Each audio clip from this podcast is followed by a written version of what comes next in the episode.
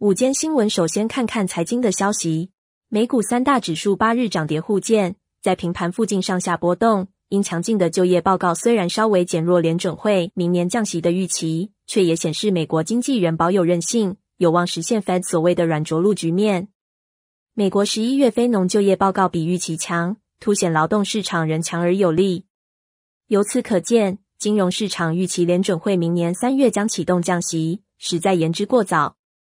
美国劳工部八日公布，美国十一月非农就业人口增加十九点九万人。高于路透访调经济学家预估的新增十八万人，但主因是汽车工人结束罢工，重返工作岗位所致。失业率从十月触及的两年高点百分之三点九降到百分之三点七，是七月来最低，反映更多人加入劳动力。经济学家原先预估可能持平在百分之三点九，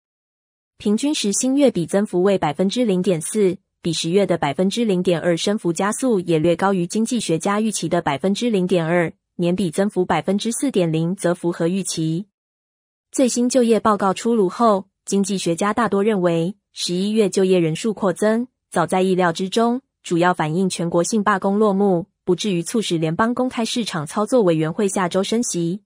接着是前总统川普入禀联邦上诉法院，以自己身为总统享有刑事豁免权为由。要求法庭终止司法部的选举争议案。律师形容案件继续推进将让川普和国家都面对政治成本，团队必要时更会要求最高法院仲裁。川普的律师团队七日向首都华盛顿的联邦巡回上诉庭递交文件，要求推翻下级法院早前的决定。在该次裁决中，联邦地区法院法官楚特坎表示，川普就算二零二零年大选时身为总统，但不能享有全面刑事豁免权。仍需因为选举争议以及国会骚乱而受审。对此，川普的律师团队表示，这次上诉只是第一步，若有需要还会入禀最高法院。又要求上诉期间暂停楚特坎主审案件的资格，甚至无法处理预审动议、控辩双方交换证据、委派专家证人做供日期等其他事项。根据原本的时间表，司法部的选举争议案暂定明年三月四日开庭，陪审员也开始陆续收到通知。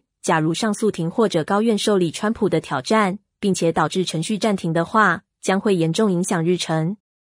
另外，众议院七日宣布，将对哈佛大学、宾州大学与麻省理工学院展开调查，了解各院校是否纵容反游行。三所大学的校长近日在国会作供，引发风波。其中，宾大面对的反弹尤其严重，不但有人要求其校长辞职，更有金融投资者威胁撤回一亿元捐款。《华尔街日报》报道。众院教育和劳动力委员会七日表示，将向三家大学索取学校政策、纪律档案等文件。委员会的共和党籍主席福克斯形容，针对犹太族裔的攻击不只来自这三家学府，其他大学也应面对调查。委员会不会忽视。目前宾大还没有回应，麻省理工则表示，校方反对任何形式的反犹太主义，将会配合委员会。校董会同时强调。认同校长科恩布鲁斯在解决反犹问题的表现。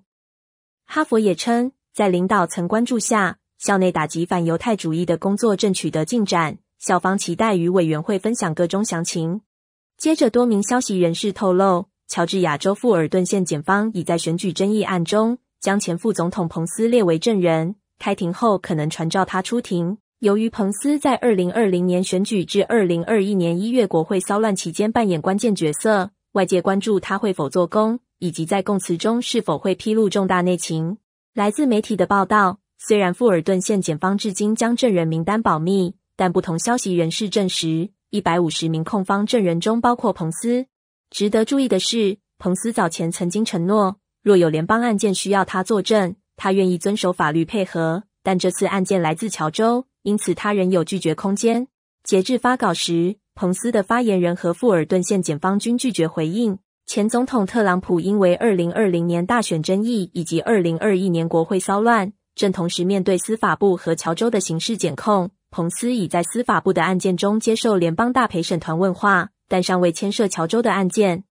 下面，民主党正式提名前众议员索奇，竞逐共和党籍前联邦众议员桑托斯因丑闻被逐后腾出的席位。索奇以往也曾代表长岛选区。但因后投入州长选举而离开国会。民主党纳苏县分部主席雅各布斯以及皇后县分部主席兼现任众议员米克斯七日投票后，共同发表联合声明，形容索奇有努力为选民抗争的记录，致力维护长岛及皇后区福祉，并环绕国民面对的问题提出解决方案，因此能够升任议员职位。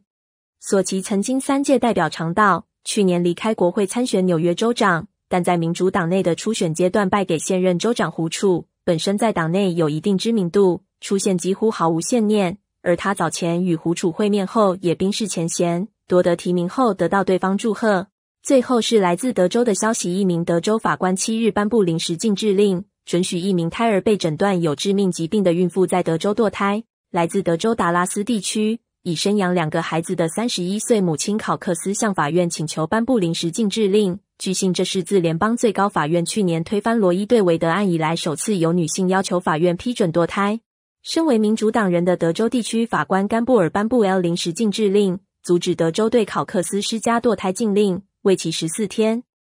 不过，此禁制令仅适用于考克斯及其律师。在谨慎地谈及此禁制令可能引发更广泛影响后，甘布尔称，许多寻求堕胎的女性因此而求助于法院是行不通的。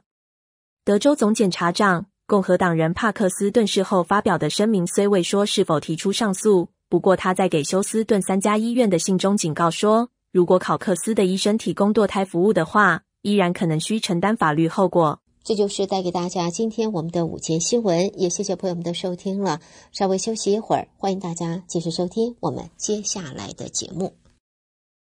Música